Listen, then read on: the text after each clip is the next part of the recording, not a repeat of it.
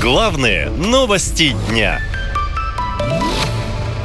Сын Кадырова против студента из Волгограда. В сети битва мнений. Кто прав? Россиянин Никита Журавель жег Коран весной этого года в Волгограде. Его сразу арестовали, а потом отправили в Грозный. В середине августа он заявил, что его побил 15-летний сын главы Чечни. Разобраться в ситуации обещали и российский омбудсмен Татьяна Москалькова, и уполномоченный по правам человека в Чечне Мансур Салтаев. Сам глава Чечни ситуацию не комментировал, но через полтора месяца на его официальной странице появилось видео этого жестокого избиения и комментарии самого Кадырова.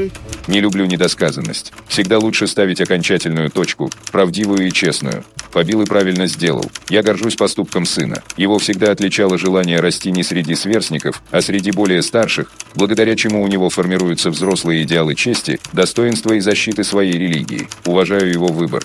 Рамзан Кадыров подчеркнул, что гордится поступком сына. Уполномоченная по правам человека Татьяна Москалькова снова принялась защищать эти самые права.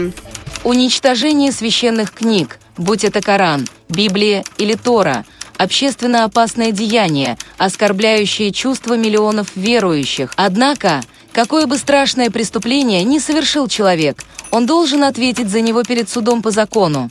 Таковы принципы нашего правового государства.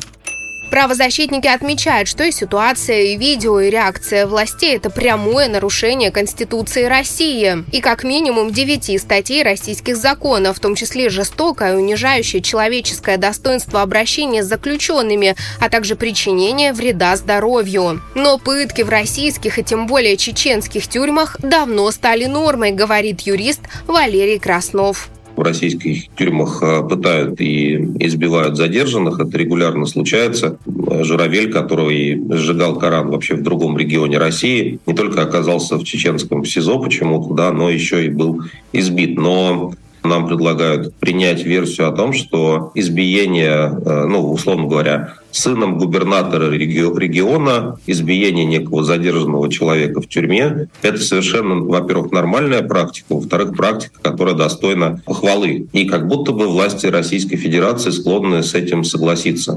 Эксперты отмечают, что глава Чечни демонстрирует полное пренебрежение законами, мол, ему все можно. Возможно, таким образом он пытается отвлечь внимание от вопросов о своем здоровье. Другие эксперты предполагают, что Рамзан Кадыров готовит преемника и пытается сформировать имидж сына. Но и здесь есть серьезные вопросы, считает юрист Валерий Краснов куда смотрят вот эти все э, значит, структуры, связанные с э, детской опекой э, в Российской Федерации. Для них это тоже нормально уже, что детей используют вот таким образом. Дело в том, что Адам Делимханов, господи, Адам Кадыров, он несовершеннолетний, и получается, что у нас на наших глазах в общем, фактически речь идет о том, что ну, взрослые люди, Кадыров и его окружение, они вот втравливают э, несовершеннолетних детей, подростков в то, чтобы заниматься пытками в тюрьмах.